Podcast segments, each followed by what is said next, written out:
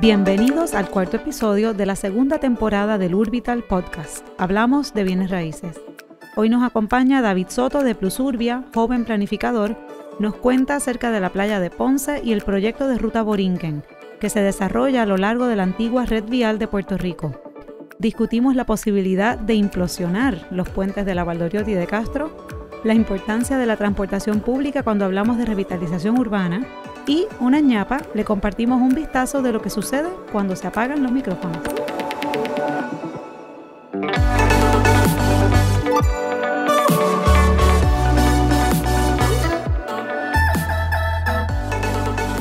Buenas tardes al cuarto episodio del Urbital Podcast. Me acompañan Fernando Rodríguez y Coral Buré, como siempre. ¿Cómo están? Buenas tardes, de lo más bien. Y nos acompaña también David Soto de Plusurbia. Yo conocí a David en el 2019. eh, se estaba celebrando la semana de planificación. Y se celebraron unos. como unas reuniones, unos conversatorios llamados Camp Multimodal en la UPR Río Piedras. Y yo conozco a este, este joven con mucho entusiasmo repartiendo flyers para hablar sobre movilidad, transporte, el acceso a buen servicio de transporte público, la, el ensanchamiento de aceras, cómo hacer las, ciudades más caminables. Y de verdad que me, me sorprendió muchísimo su visión, su entusiasmo, los proyectos y la visión que tenía para trabajar. Y, y luego que me cuenta que pues la mayoría de sus trabajos no son en Puerto Rico, sino en Estados Unidos, porque la firma con la que trabaja, Plusurbia, pues tiene más oportunidades y más este, Proyecto. proyectos fuera de aquí. Y, y siempre he querido apoyarlo y, y que su gestión se, se vea más aquí en Puerto Rico porque entiendo que de esto es de lo que hace falta hacer aquí. Así que David, Hola a todos, gracias por la oportunidad de hablar de este tema que es tan importante, entiendo yo, eh, todos los medios y igualmente los, los, que escuchan este podcast este, tienen que escuchar sobre este tema del transporte que básicamente tú sales de tu casa y es lo primero que te encuentras, cómo tú te mueves al trabajo o cómo te mueves a hacer la compra o a ir a visitar familiares, o sea, esto es algo que nos afecta a todos y el, es algo que si lo mejoráramos, si nos enfocáramos, sería y, y podría ser parte de la estrategia de desarrollo económico, ¿sabes? Para de verdad darle oportunidad, igualdad de oportunidades a todo el mundo, pero también de ordenar muchas de las los, los parámetros de la sociedad que queremos mejorar, tú sabes, desde vivienda hasta salud pública. definitivamente, un estudio de la Asociación de Transportistas Públicos en Estados Unidos revela que las calles en ciudades donde tienen buen servicio de transporte público tienen mejor densidad, mejor desarrollo económico, mucha mejor actividad que donde no pasa el autobús. David, cuéntanos un poco sobre, primero, qué es Plusurbia, dónde ustedes están ubicados, qué trabajos tienes actualmente. Nosotros tenemos sede en Miami y eh, también tenemos oficina en San Juan, Puerto Rico, y tenemos oficina en el centro de Florida. Y nosotros hacemos en verdad todo tipo de eh, ejercicio de planificación urbana, desde, porque te, lo digo, te soy, sincero, somos bien comprensivos. Nos especializamos en, en revitalización de comunidades. Muchas veces este, las comunidades, asociaciones de residentes que, que están incorporados como sin fines de lucro, pues se organizan y quieren mejorar sus calles o quieren planificar mejor su futuro. Y a veces también es una alianza entre desarrolladores y residentes. O sea que no, Donde- no necesariamente son esfuerzos que vienen del gobierno, surgen de otros, por otros Es canales. como, es como mitad y mitad. En Florida se promueve la creación de estas organizaciones comunitarias. El gobierno pues también da espacio, eh, crea programas de, de subvención para estos tipos de estudios de planificación. Así que hay un rol en el, de que el gobierno juega, pero ciertamente es impulsado desde la, desde el sector de la comunidad. Y básicamente el, eh, se, se sabe que, en, en, por ejemplo, en Miami hay una situación del costo de, de alquiler o el costo de vivir. Y estas comunidades se organizan y, y, y gestionan estos estudios donde cómo podemos visualizar el crecimiento de la comunidad. Y nosotros hablamos mucho, por ejemplo, de que no necesariamente estamos hablando de construir eh, condominios de 50 pisos en, en, toda una comunidad, pero que pueda haber un crecimiento transicional donde, eh, o sea, algo más como Santurce, que tienes edificios de entre 3 a, a 8 pisos, sea, algo más accesible para la población en general, eh, lo que llaman en inglés missing middle housing. Eh, esto imagino que es sumamente relevante con la situación del costo de construcción. Pero en esa conversación, pues siempre es importante, que es algo que siempre se toca, pues la transportación. Eh, las calles componen gran parte de lo que es el espacio público, lo, lo que es el dominio público. Y cuando sabemos que en Estados Unidos y en Puerto Rico la mayoría se le ha entregado a un medio de transporte el carro y sabemos que se ha operado como de manera repetitiva de, de seguir aplicando como diseños del pasado y no estamos actualizando necesariamente nuestras calles para el siglo XXI, pues ¿qué sucede? Que pues hay una, unos roces entre las personas, las generaciones más jóvenes, que no necesariamente quisieran estar guiando para todos lados.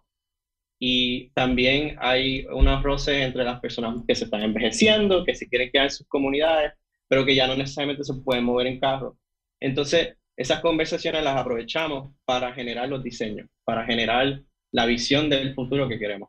Y eso es un poco lo que hemos hecho en Plus Urbia y en Puerto Rico eh, tenemos también este, proyectos que van en esa línea, específicamente estudios de transporte colectivo. Eh, y en Ponce estamos haciendo el estudio de ruta Borinquen en la playa de Ponce, que sigue en esa línea.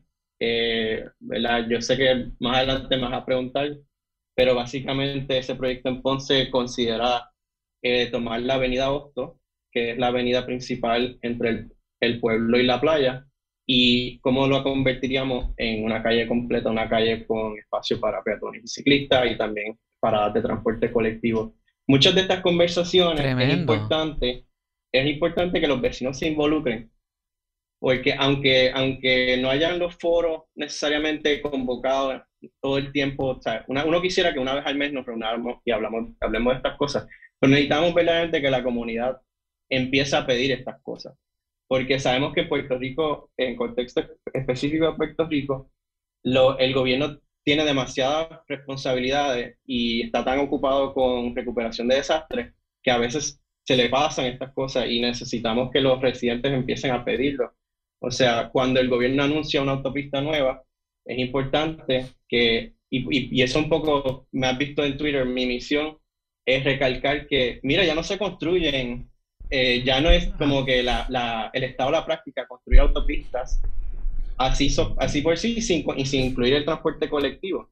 Ya eh, la profesión se ha movido a un, lugar donde cuando tú construyes una carretera, tú aprovechas ese esfuerzo, esa gran inversión para incluir otros medios de transporte. Ah, todos los lugares donde atraviesa, correcto. De hecho, en una conversación que tuve contigo y después la he tenido con Víctor Ramírez, que también estuvo en este podcast, tú me hubieras dicho hace 10 años que se debería de implosionar los dos puentes de la Valdoriotti que hacen ese expreso y yo te hubiera dicho, tú estás loco, es, hay que pasar el tráfico. Y me preguntas hoy si yo implosionaría esos dos puentes elevados de la Valdoriotti y te diría, sí, los implosionaría y repensaría el transporte colectivo para asegurar que fluyan y la gente que atraviesan para llegar a trabajo lo puedan hacer, pero también unificaría mejor esos dos lados de, de la Valdoriotti pensando en la comunidad que reside ahí, le pondría otros espacios verdes de ciclismo, otros diferentes vías. Y la Valdoriotti y la parte también que conecta con, la laguna y Miramar, lo cambiaría por completo también. Y, estas, estos conceptos no se discuten, esa, esa visión de revitalizar. Uno, uno, ve la revitalización de la calle Loíza, que se abrieron muchos restaurantes recientemente y todo el mundo estaba jangueando en la Loíza, pero fue solamente los comercios que abrieron en la Loíza pero todavía estaban los postes y los cables expuestos, no se soterró nada, las aceras no se ensancharon, el parking todavía era en la calle y caminarlo no era agradable, o sea, la Loiza se revitalizó entre comillas. Y, yo escucho a David hablar y lo que veo es buena visión en cuanto a cómo debe de ser una revitalización y qué componentes se deben de estar eh, insertando. El, en, el tema de... En el tema de Ponce, antes de que... Perdón que te interrumpa, pero el tema de Ponce surge de, parte de la comunidad o cómo surge la oportunidad en Ponce? Ponce surge porque hubo una convocatoria de propuestas culturales de eh, una, entiendo yo, daños de una demanda, porque en verdad no se, no, no era el enfoque de la, de la convocatoria de dónde vino eh, el dinero, pero se supo que eran daños de una demanda ambiental, eh, pero que lo administró para naturaleza y se llamó Proyecto Playa de Ponce. Y pues Mm. llevamos 10 meses eh, elaborando eh, estas ideas con la comunidad. eh, o sea, se, se le presenta a la comunidad el, el proyecto de Ruta Borinquen y se hacen casas abiertas.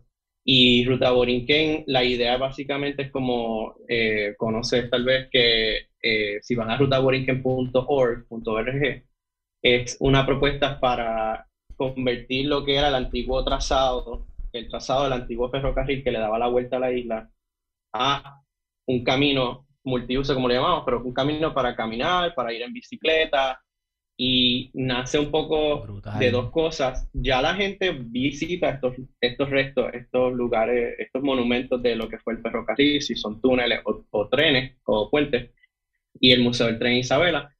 Ya la gente guía estos lugares, pero entonces también tenemos organizaciones sin fines de lucro dedicadas a la conservación del ambiente o, a- o los mismos ciclistas que están, tú sabes, llenando un vacío. El gobierno no se niega, ¿verdad?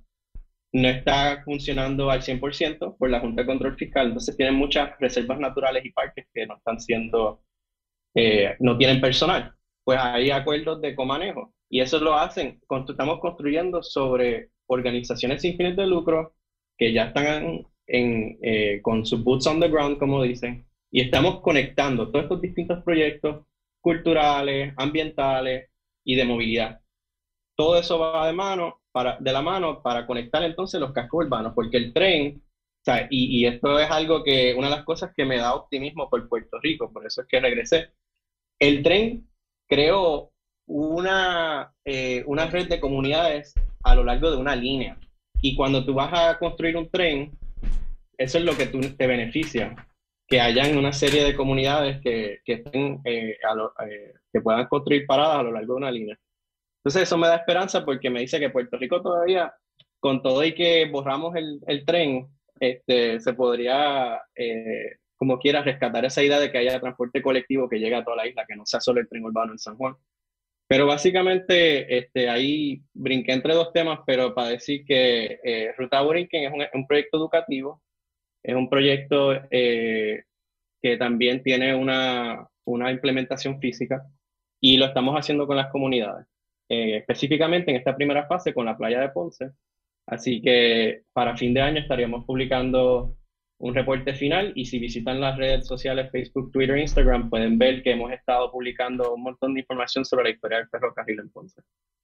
Hay un libro eh, que publicó Jack Delano en el, no sé el año, pero yo tengo una copia de ese libro y él documentó la, la ruta del tren desde, pues, saliendo desde Covadonga hasta, hasta la, la- la última parada y era todo un día retratando, ¿verdad? Todo, ca- cada una de las estaciones, la gente que se montaba, la gente que se bajaba. Es un libro precioso, a mí se me hizo bien difícil conseguirlo. Pero es increíble como eso existía en Puerto Rico. O sea, estábamos tan adelante. Sí. Y es como que ahora estamos tratando de, de rescatar lo que funcionaba, que se eliminó, o de como Y- que deshacer los disparates que se han hecho en los últimos, qué sé yo, 60 años. Sí, porque en ese tema, eh, una, una, de los- una de las cosas que hacemos mucho todos los días en, en Twitter es, es como derrotando mitos falsos. Y uno de los mitos falsos es que uno puede como resolver el, el tapón construyendo un carril más Claro. de, de autopista, ensanchando la autopista. Y el tapón. científicamente está descomprobado, pero en la experiencia vivida que tenemos está descomprobado. Añadieron los carriles expresos y, y el tapón no desapareció mágicamente.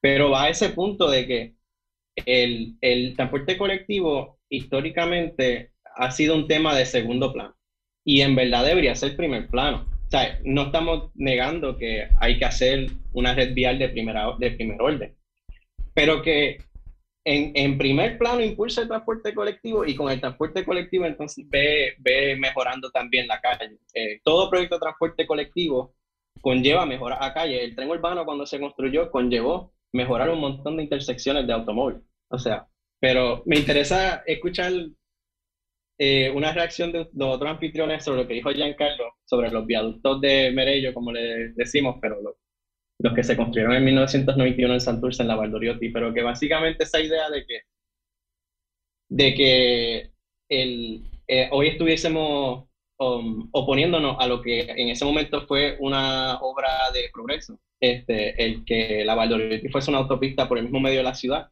y ahora estamos viéndolo de la otra manera, que es que eh, la Valdoriotti es una de las autopistas que separa, que, que pica a Santurce en Cantito. Y elimina, o sea, y, y, entonces a lo largo de la autopista se crean como estos eh, vacíos de valor de propiedad. Propiedades abandonadas, correcto. y visualmente, cómo eso se manifiesta, propiedad abandonada, estacionamiento, como se va el, el ambiente, si tratas de caminar por ahí, el ambiente se está todo, la gente estacionándose en la acera, el ambiente se está, no hay árboles. O sea, que no es un lugar que la gente quiere, em, em, se empieza a alejar. Y la gente que no se puede mudar, que no se puede alejar de la autopista, esos son los que sufren. Correcto, es el, la gran, el gran impacto de las autopistas. Las carreteras se tienen que planificar con a quién atraviesan, quién vive, dónde van a ser atravesados. Es correcto. La comunidad, la, gente. Las comunidades, correcto, la gente. Yo antes no hacía esto. todo eso, me empiezo a fijar en eso. Yo le empiezo a tomar fotos. Paso por, por la Valdorito en carro, empecé a tomarle fotos y a ver cómo están ambos lados completamente abandonados, estacionamiento, no, no, no hay nada. Ve acá, yo no recuerdo bien, ¿cuándo fue que se comenzó el proyecto de, de los, elevados? Ajá. Eso fue como en el 91, 90... Mm, sí, en 1991 y se completó en un fin de semana, sí, eh, según lo que he leído. En un fin de semana. Yo no había nacido, por si acaso. Lo que pasa es que yo me acuerdo porque yo trabajaba en la playa de Isla Verde. Y, y, yo, sí, sí. no, bueno, eh, entonces yo vivía en Atorrey con mi mamá, ¿verdad? Eh, y no estoy tratando de acordarme qué año tiene que haber sido esto, pero yo recuerdo esos tapones de lo que era la, la avenida. Correcto. y me acuerdo cuando abrieron los elevados, Em, me acuerdo todos los, todos los semáforos. Eh, para llegar a, allí al Alambique, ah, que era donde yo trabajaba. Pero yo creo que eso tardó, porque eso no se completó en el 91. No, no, fue bien rápido. Los, los, elevados se hicieron en un fin de semana, en, dos fines de semana. Lo que tardó después fue hacer el tercero, el que elevó y puso la luz, porque después hay dos elevados y luego hay una salida con una luz que está elevada, que esa te, esa te entra a la avenida Isla Verde. Correcto. Los elevados se hicieron primero y luego quedaba solamente esa última luz. Yo me recuerdo mucho de esto también porque mi tía vivía en Isla Verde, en el condominio Playa Mar, y pues nosotros íbamos mucho de chiquito, de familia para allá, y el tema era el problema del tapón de Isla Verde, y esto se va a resolver, y mira, ya se resolvió, están los elevados, esto es un palo, y, y falta ahora deshacernos de esta luz, y, entonces hicieron el elevado de la luz. ¿Tú sabes lo que yo hago? A veces cuando hay mucho tapón, la hora, la hora fuerte del tapón en la Valdoriotti por las tardes, eh, yo me meto por el condado, por Isla Verde, para evitar el tapón. Claro, ese, correcto. Yo soy... eso que lo interesante es que las dos, las dos dinámicas se cumplen. Uno, se despobla el área cerca de la autopista, lo cual reduce la población que puede contribuir al crimen, lo cual eh, eh, eh, erosiona lo, que es la posibilidad de que los gobiernos puedan tener otros proveer servicios. Y lo segundo es que el tapón ya maximizó lo que, lo que, los carriles que se añadieron, porque el, el ser humano ve, ve este espacio adicional y, lo quiere utilizar. Y, pues es lógico, por, es, por eso es que hablamos de transporte colectivo, porque el transporte colectivo puede proveer una mayor capacidad, que si vamos a ir a lo más técnico, estamos hablando de cómo resolvemos el tapón de verdad proveyendo una alternativa viable al carro, no hacer algo que te deje tirado, que tienes que caminar 20 minutos desde el tren a tu trabajo, sino que el tren llegue a, a básicamente a, a, dos minutos de la entrada a tu trabajo. Eso es algo que, que, cuando hablamos de transporte colectivo tampoco necesariamente lo estamos implementando así, pero, pero estamos hablando de que, de que tiene que ser un producto que la gente lo pueda utilizar. Y bueno, todo esto para decir que eso fue en el 91. Y miren qué rápido cambió la cosa, que hoy en día estamos hablando de cómo podemos reparar esas inversiones que se hicieron en el 91. Solo en 30 años hemos dado un 180 y el gobierno federal, para que vean cómo lo reconoce esto como un asunto, está dando dinero para desmantelar autopistas. ¿Y por qué lo está dando? Pues para resolver esta situación de las comunidades desconectadas. Habla de que, de que, bueno, algunas comunidades tuvieron que sufrir más que otras y este dinero es para eh, reparar esas conexiones, como la conexión que mencionaste, Giancarlo, de que eh, no se puede accesar la laguna, porque hay una Valdoriotti de Castro que, que separa Miramar de la laguna de Condado. Mira, yo guío por ahí todos los días para llevar a mi nena a la escuela y soy de los pocos. De hecho, David, tú y yo tuvimos una peleita en Twitter con alguien que habló de que los peatones caminaban sin. ¿Te recuerdas? Una persona que ah, sí, sí, sí, comentó algo que, que, que, caminan. Y yo le respondí porque yo, yo, quisiera saber. Yo freno muchas veces por toda esa Valdoriotti y la Avenida Constitución también frente al condominio Torre de la Reina hacia el parque Muñoz Rivera. Yo, yo, me paso frenando porque veo todas estas personas tratando de cruzar y tratando de cruzar. Traten de cruzar el puente Dos Hermanos. Traten de cruzar a la laguna. No, es para que los carros pasen a toda velocidad. E, eso debe ser un área de 30 millas por hora. Y enfrente de Torre de la Reina, lo que acabas de mencionar, tú tienes un parque precioso, que eso sí es, es, una joya, Tienes el Torre de la Reina, tienes al otro lado eh, otros edificios de Puerta de Tierra, ahora viene un edificio de ultralujo ahí frente al parque. Sin embargo, la, el camino, eh, ¿cómo es el carril de bicicleta? Lo separa de la, un, de muro. La, un muro. Entonces, claro, no hay peatón que pueda. y tienes que caminar como, tienes que correr para que 300 no yardas para, para, llegar al cruce peatonal para poder cruzar al parque. Y, y, igualmente en la Valdoriotti, los residentes de Barrio Herrero o del otro lado tienen que caminar hasta media milla para llegar al cruce peatonal, subir las escaleras o las rampas bajo los rayos del sol para poder cruzar por encima de la Valdoriotti. Y por ahí no hay ni un árbol. Eh, eh, yo creo que el problema es que todo el tiempo se ha pensado en torno a la calidad de vida del auto. Correcto, correcto, correcto. ¿Cómo puedo, cómo, qué necesita un auto para poder vivir? Pues, o sea, olvídate de la gente, de la comunidad. Eh. Pero es una noción errada de, desarrollo económico. Es un modelo que se presenta, bueno, tenemos que seguir construyendo casitas de fósforo, porque entonces eh, eso, es eso es obrero, mano de obra de construcción, estamos generando empleo, generando empleo entonces el, puertorriqueño se está alejando de la ciudad porque tiene su propio carro. Eso era el modelo de desarrollo económico, pero en verdad lo que está pasando es que estamos construyendo más y más eh, eh, líneas de, de tubería y líneas de electricidad y estamos dejando un hueco en la ciudad de propiedades abandonadas y se crea un desequilibrio entre lo que es la, la base del crimen, que nutría el crimen, y más eh, subsidios del gobierno, más, más dinero que el gobierno tiene que pagar para extender la ciudad. Y hay unos excelentes videos de esto en, en YouTube. Eh, pero, pero todo eso para decir, por ejemplo, que, que si en verdad queremos ciudades habitables, que son ciudades que uno puede hacer todas sus diligencias caminando a pie, que tienes la alternativa de, ir a pie si no tienes carro. Tenemos que promover que, que la ciudad sea un lugar eh, propicio, que tenga los servicios, que tenga la infraestructura, o sea, que el semáforo funcione, que los focos funcionen, que la acera esté bien, que tenga los espacios para carriles de bicicleta. y esto costaría mucho menos que seguir expandiendo la ciudad hacia afuera. ¿Tú sabes qué área a mí me encantaría que sucediera eso?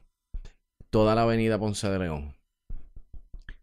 Sí, es algo tan como lógico. Y la Ponce de León fue por donde pasaba el tranvía, que no nos olvidemos que, que lo que es Santurce, Miramar, Condado, Viejo San Juan, Puerta de Tierra, todos eran el resultado, eh, crecieron con este tranvía. El, el, el, tranvía fue lo que, lo que ¿verdad? llevó a la gente a pasear y luego se urbanizó Santurce. O sea, la gente veía estos terrenos y entonces se, se localizaban ahí y usaban el tranvía para moverse hasta Río Piedra. Bueno, yo era, yo era de... Sí, no, yo era de las memorias, de los recuerdos de mi abuela, que todavía está viva, que se crió en esa zona en los años 30. Y ella, el otro día me acompañó, me la llevé a una cita médica y regresamos de eh, a Torrey hacia el Viejo San Juan por la Ponce de León. Y ella lo que me decía era, ¿dónde estamos? ¿Qué es esto? yo grabé la Ponce de León. Ese, ese era el Paramount, este era ese, no, ese no, esto no era así, esto no era así, esto estaba lleno de árboles, esto era, aquí eh, los, teatros, la, la vida, eh, lo, que, lo que era Santurce y esa zona de la Ponce de León, eso era top. Exacto. Y te doy, te doy la otra mitad de nivel isla, una vecina aquí en, en Playa Cerro Gordo, que es cerca de la Central San Vicente, cuando cerró el sistema de trenes, ella decía, mira, yo no guío, yo no, yo camino para todos lados y yo usaba el tren para llegar a Santurce. O sea que es, otra manera de ver lo mismo. nosotros no podemos sencillamente quitar estas cosas y no esperar que vamos a dejar un montón de gente o sea, arrollar literalmente. De hecho, y, y por eso no se puede hablar de Viejo San Juan Ciudad Caminable, hacer las cosas walkable, si no está la manera de moverte saliendo del carro. O sea, el que vive en el viejo San Juan no puede abandonar el carro si el transporte no está. Yo me recuerdo que... Bueno, y Hot Topic, el tren urbano se supone que llegará al viejo San Juan. Bueno, nosotros hablamos de eso en uno de los episodios, el tren liviano, que esa maqueta estaba ahí en Pero mira, Banco Popular. Vamos a la visión a nivel gubernamental y, y, lo que es posible. Con David una vez hablamos sobre lo que se llama un BRT. Eso es un Bus Rapid Transit. Hay fondos federales para que la AMA solicite y puedan crear estos nuevos carriles, revitalizar, porque ya tenemos el carril de la guagua, revitalizarlo y crear semáforos nuevos donde antes de que la luz cambie a verde para que los carros arranquen, hay una luz que es para el autobús. El autobús arranca primero y luego sale la otra luz que es para los vehículos. Y tú facilitas la agilidad de la guagua, porque muchos que guiamos aquí todos nos metemos frente a la guagua, no la dejamos salir, pues. Los BRTs nuevos se están diseñando para facilitar el desarrollo y la movilidad de los autobuses. Y hay propuestas con fondos que se pudieran solicitar y tú pudieras tener una ruta con una frecuencia de cada cinco minutos del tren urbano hasta, hasta el viejo San Juan Covadonga. Y, y eso sería una diferencia. ¿Y por qué no se hace? no, a, nivel de gobierno no hay visión. Este, la ruta. No. No, y por ejemplo. es prioridad. Eh, nuestro gobernador habla, perdóname, pero hay mucho asunto, pero. O sea, lo siento, lo tengo que decir. O sea, yo escucho a Pedro Pierluisi hablar y él habla en un momento una vez sobre la gente andando en los carros de lujo. ¿Cuál es el problema con que alguien quiera andar en un carro de lujo? Él no debería estar hablando de la gente en los carros de lujo ni defendiendo eso. Fan, que quiere un carro de lujo tremendo, pero su, su, conversación debería de ser el que no tiene carro o el que si se le daña su carro, cómo se mueve y qué hace el gobierno para proveerte a ti mejor movilidad en eso. y entonces eso te lleva al, tema del transporte colectivo, pero no, no, está la visión de arriba para abajo, no está. David lo dijo ahorita, es la, mentalidad de que el progreso y la medida de lo que es crecimiento económico se mide en, torno a cuántos carros hay en la calle y... Correcto. O sea, que eso es... De, hecho, en, en, Montreal, uno de, mis mejores amigos vive en Montreal, es enorme, o sea, Puerto Rico es un pisco de ñoco. ¿Ok?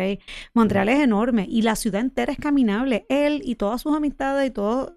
Tú allí en un verano. No hay, no, sí, exacto.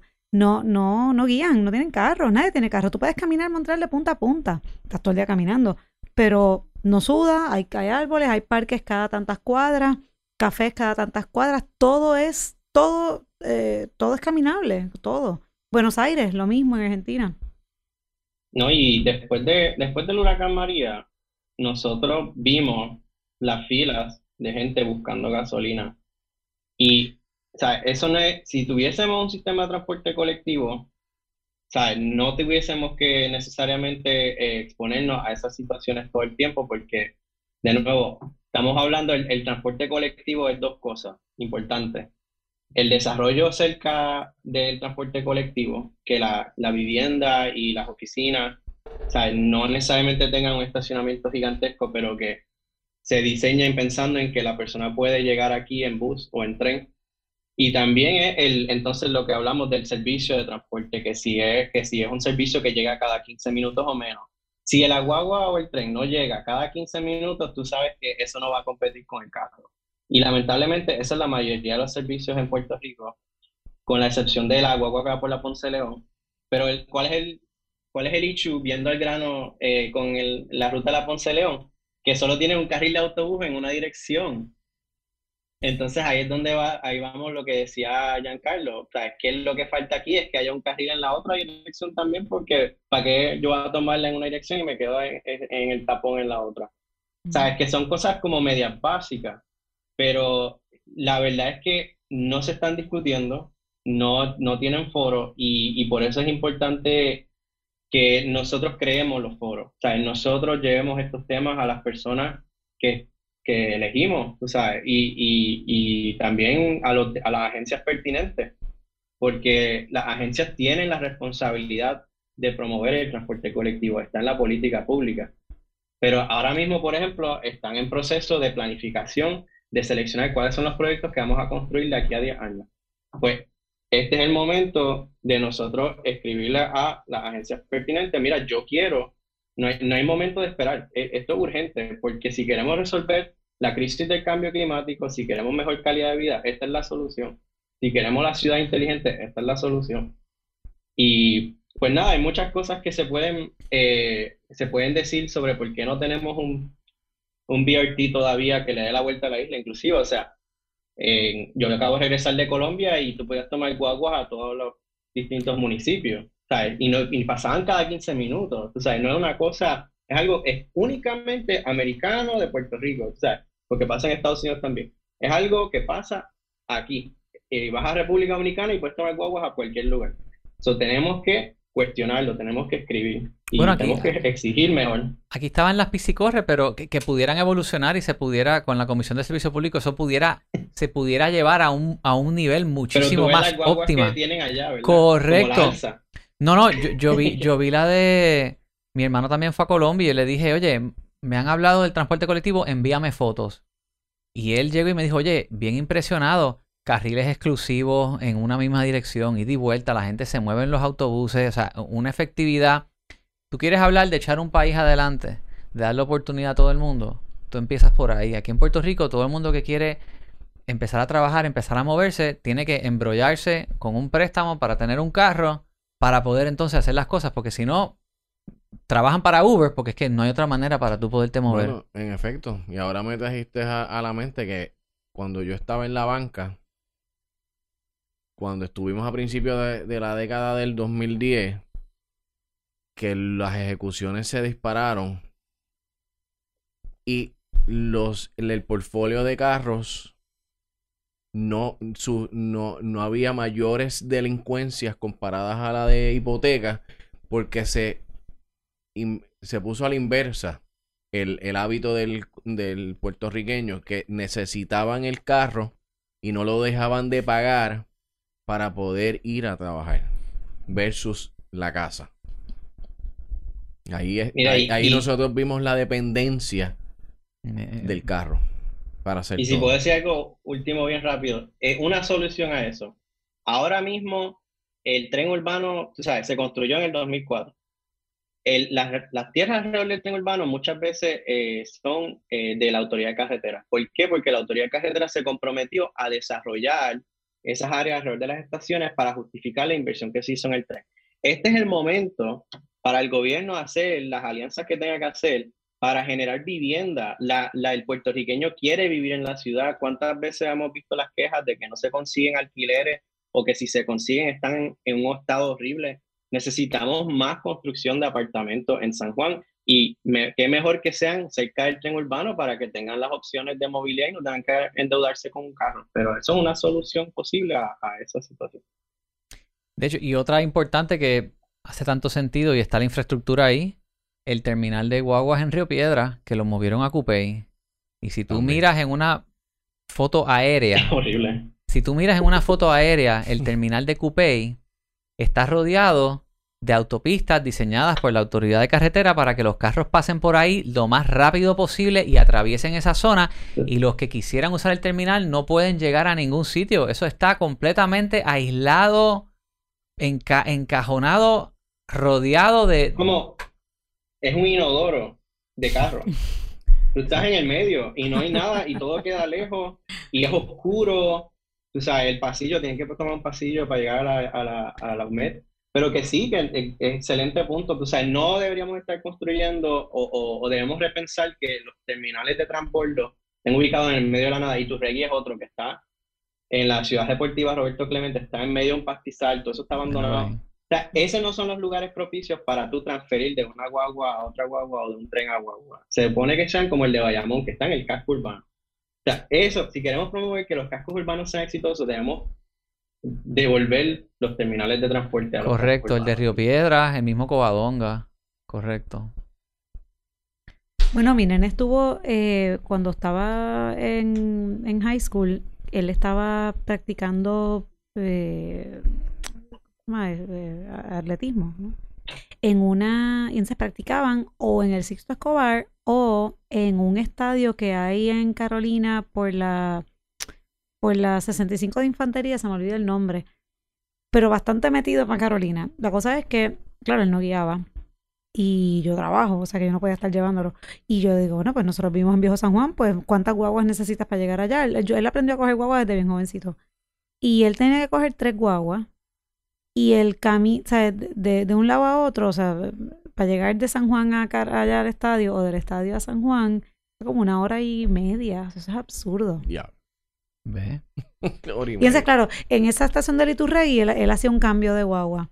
Y ahí no, eso era Wild West. Ahí no hay nada. O sea que en términos de seguridad nunca le pasó nada, pero. Pero sí, lo dijo el coreano. Eh, la, idea es esperar más de 15 minutos por una guagua bajo el sol. O sea, es algo descabellado. Sin embargo, es literalmente como está diseñado nuestro sistema de transporte colectivo. No, no hay buenas rutas con poca frecuencia. Y entre otras cosas, tú sabes, el, el yo fui a Medellín lo, lo mismo. Ellos, tienen, ellos construyeron un sistema como un tren urbano, pero no han parado de conectarlo a las comunidades. Ellos siguen construyendo que si teleférico, que si tren liviano, que si lo que hablamos, BRT, buses en carriles exclusivos. O sea, todas son cosas que si, el, si estás asustado de invertir en el tren urbano, que yo absolutamente pienso que deberían terminar de extender el tren urbano a la ciudad donde vive la gente, que Santurce es el barrio que más población tiene en Puerto Rico, Aparte de eso, si tienes miedo de invertir en el tren urbano, pues mano, aquí tienes un montón de lo que llaman low hanging fruit. Aprovecha y, y está toda esta infraestructura que ya tenemos, pinta unos carriles y nos vamos. Pero lo que no se ha querido hacer es crear un producto que pueda competir con el carro. Y de nuevo, no es por competir, es que sea accesible, darle una alternativa de movilidad a la gente, porque no todo el mundo puede guiar un carro. Es verdad. Correcto. Oye, David, tremendo tema, bien interesante. Gracias por habernos acompañado. Eh, a la orden. Espero que quizás podamos volverte a invitar y, seguir hablando de. Pregunta, antes de. Antes, antes de terminar, ¿qué podemos hacer para. Tú sabes que yo te ayudo a ti a adelantar la agenda porque donde sea que te pueda presentar y abrir una puerta, lo hago porque es que creo en, en, en lo que estás trabajando. Ahora mismito, ¿Qué pudiéramos hacer nosotros aquí para avanzar en esto? Vamos a... Tienes una varita y pudieras decirnos a nosotros, miren, esto, esto, esto, ¿qué, ¿cómo podemos apoyar? Exacto. Bueno, algunas cosas que he dicho eh, en, la, en, el, en el tema, en el episodio, busquen, si les interesa el tema del camino que le va a dar la vuelta a la isla, tipo Camino Santiago, busquen la página en las redes, vamos a estar anunciando eh, maneras en que pueden contribuir a la causa. Rutaborinquen.org. servicio voluntario. Rutaborinquen.org, igualmente si escribes Ruta en cualquier red social te aparece. De manera más eh, directo en tu comunidad, eh, siempre soy bien exhorto que las comunidades se organicen, que hagan, si tienen los foros como lo tiene Miramar, aprovechen y, digan, mira, esto es un tema importante, vamos a tocarlo en una reunión, el tema de, cómo me puedo mejorar las calles, porque francamente, de nuevo, como dije, el gobierno tiene la mente en la recuperación del desastre y la transportación puede ser parte de esa ecuación, pero no es algo que se le ocurre de primera, sino que se habla más de, de otros temas, obviamente, pero que en, el, en esa conversación local es que se pueden decir, mira, vamos a presentarle una carta a fulano de tal, mira, vamos a, vamos a, solicitar formalmente como ciudadano que se incluya este proyecto como prioridad, eh, que sea mejorar las calles, etcétera. O sea que tener esas reuniones comunitarias, si ya están incorporados, pues ya hicieron la mitad del trabajo. Ahora, hay fondos que se pueden pedir si se organizan como comunidad pero se tienen que, tienen que convertirlo en un tema de... ¿Y ustedes pueden gestionar esas, esas subvenciones? Nosotros podemos asesorar a las comunidades, las comunidades se, terminan siendo los administradores de los fondos o los ayudamos a encontrar organizaciones aliadas que pudiesen administrar los fondos con ellos. Pero al final del día tiene que ser la comunidad que se organiza y, y, entonces lo pide. Un, no, no necesariamente eh, no vivo en la playa de Ponce, pero conozco, lo conozco como ejemplo. La playa de Ponce lleva años organizándose y llevan, eh, llevan mucho tiempo eh, haciendo estas visitas de campo y documentando los problemas y por eso hoy en día están listos para recibir mucho dinero, pero es porque estuvieron organizándose. Mira, una buena noticia, eh, el alcalde de San Juan, Miguel Romero, que ha hecho ciertos avances en, en, el tema de movilidad, sí, tiene una guaguita que está moviéndose y creó un, o sea, creó un comité en el viejo San Juan para tocar el tema de cómo hacer San Juan más amigable a los que caminan. Peatones. Al peatón. Y me incluyeron en el comité, me invitaron a participar y tuvimos una reunión preliminar donde enseñamos pues una ruta que se pudiera hacer que conecte Covadonga hasta la Plaza de Alma con una frecuencia de 5 minutos para que se llegue entonces más fácil al terminal y de ahí sales del terminal a, otros a otros puntos y, y, que conecte con los diferentes estacionamientos. O sea, la conversación por lo menos en mi comunidad donde vivo, donde estoy, se está dando y estoy, tengo una silla en la mesa y, eso pues lo veo como algo definitivamente positivo. Así Ciertamente. Sí, cualquier dibujito siempre me motivo, ya tú sabes. David, eh, te volveremos a, invitar, vamos a, ver si, logramos más progreso. Éxito con ese proyecto de, Ponce, manténnos informados que, si puedo, sabes que aquí estoy siempre para, apoyarte. Gracias a todos y Giancarlo por la invitación. Llévatelo, Wilton. Algo que, no lo tengo mm. Voy a decir algo que no lo ya tengo está, al 100%, así que Ya está aprendido, pero Ajá, aquí eh, backstage hablando sobre el paseo de Puerta Tierra que David vive por Puerta Tierra. Esto vamos a tener que editarlo después. Sí. lamentar lo que está ocurriendo allí, así que cuéntanos, David. No, no, al grano, al grano. Yo, yo a veces hablo del proyecto como uno eh, que pone a Puerto Rico a nivel mundial, porque tú vas a Estados Unidos y tú no ves estas cosas, estos caminos separados con, con jardinería y todo eh, y la, la, parte de la avenida Constitución, que es la que está, hay dos, Paso Puerta Tierra tiene dos corredores paralelos. El corredor sur, eh, la avenida Constitución, que pasa frente a la iglesia de San Agustín. Eso es un ejemplo de algo que tú pudieses hacer mañana en todo Puerto Rico. No costaría mucho, básicamente sustituir 10 pies de la calle para un, un carril con protección le tienes que dar mantenimiento, que es lo que no le están dando. Pero en términos generales es un éxito porque entonces el, barrio tiene una alternativa de movilidad y tiene separación. A diferencia del carril de condado, siempre está obstruido por carros. Este, es un desastre el, el carril de condado en ese sentido. Pero es el carril de la avenida Muñoz, de la avenida Constitución, nunca está bloqueado. Así que ese es el punto positivo.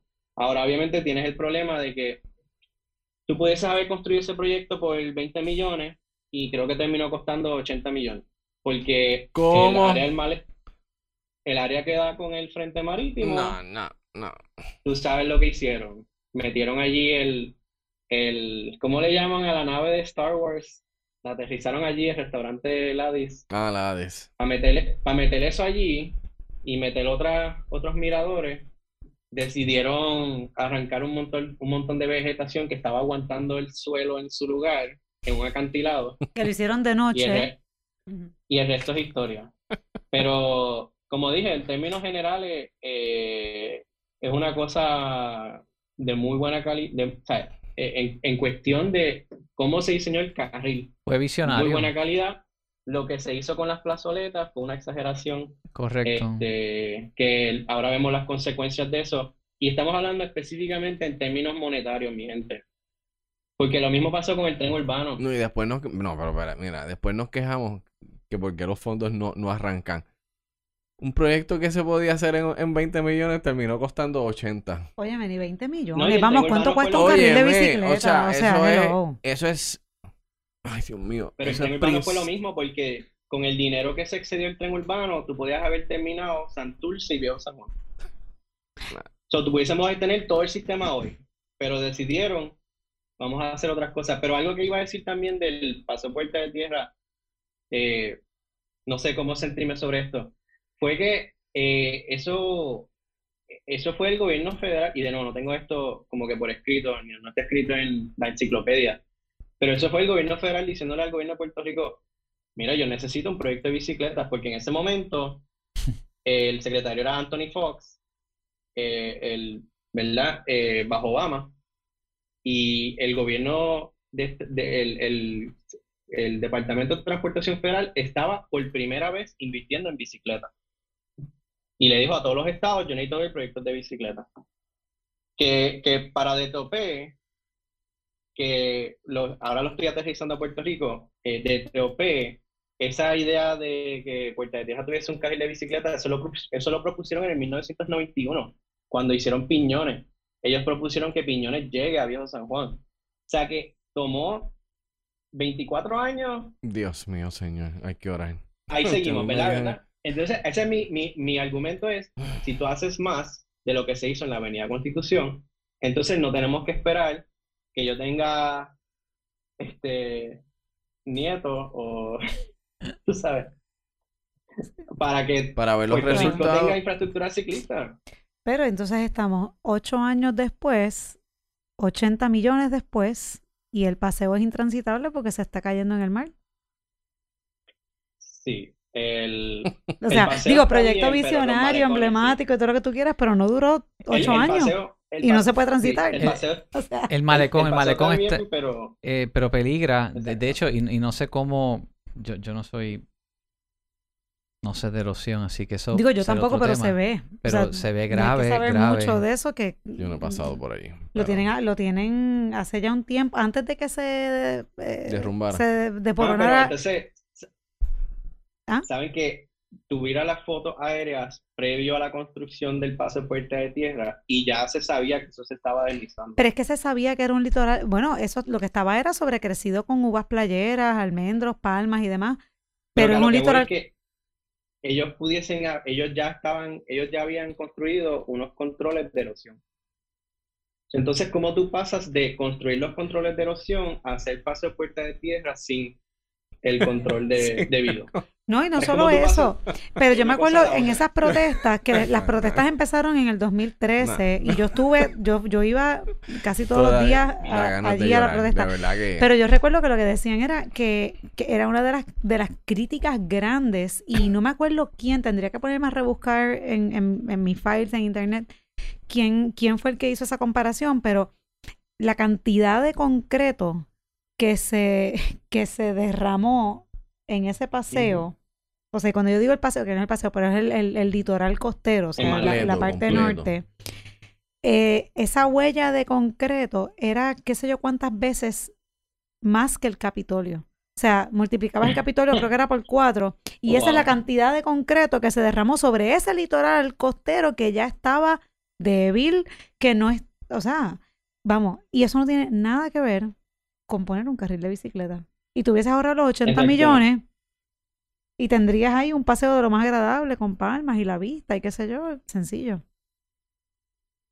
Y, y volvemos, o sea, es, el gobierno como que haciendo cosas contra su propio beneficio, porque de la misma manera que construyeron el, el, esos malecones grandes sobre las áreas débiles, el gobierno construye barreras al transporte colectivo todo el tiempo. ¿sabes? En vez de, en vez de construirte una acera caminable, como que le meten algo en el camino o en lo que debió ser un lote para apartamentos, meten un McDonald's. Esa es la manera que... Entonces quedan en ridículo, porque es lo que yo decía en la otra vez que hablamos de esto fuera del aire, pero, pero esto lo puedo decir porque mm. es la verdad y sé que te vas a reír y te vas a reír también. Es, mira que, mira qué ridículo es que este, este paseo no duró ocho años. O sea, no llegamos ni a la década. En una isleta, en una ciudad que está cumpliendo este año los 500 años y cuyas murallas están intactas. Bueno. Bueno, espérate, eh, vamos a hacer una cosa aquí. Las murallas están intactas, pero se invirtió en un rompeola, piedra, el paso de la princesa, lo que bordea el morro, tiene unos peñones que se agregaron luego para proteger y defender ese muro que aquí tenemos problemas de erosión, también hay que considerar el tema de rompeolas, pero eh, frente al morro, yo lo camino, corro por ahí, eh, lo que pusieron allí fue un, o sea, Bueno, pero lo que quiero decir es que tú tienes estructuras que están cumpliendo 500 Pero las, están- años. las acaban de proteger con eso. Bueno, está bien, pero están ahí. no acaban de proteger, se hizo hace Esto años, se pero- derrumbó en menos de 10. O sea, Eh, conchale, por de lo menos que hubiese durado por lo menos una década, ¿no? De- digo, uno pensaría que 80 millones de dólares te compran por lo menos una década Mira, de, de una pero tú estructura, dijiste ¿no? ahorita que ellos quedan en ridículo. ¿Tú te crees que a ellos les importa?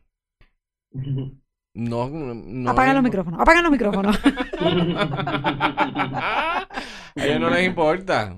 A ninguno. A ninguno de los que hay en el y, y para que vean, en ese punto la, la papa caliente, que nunca, yo, yo, yo he llegado a pensar que esto es un problema, aunque se hace en otras partes de Estados Unidos. La carretera es del estado y la acera es del municipio. ¿A quién se le ocurrió eso? Lo hacen Porque entonces, ¿qué pasa? para A complicarlo. nadie le importa. Mira, fíjate tú que Fernando dice que no no le importa. nadie. Aquí las cosas se inauguran, no se mantienen.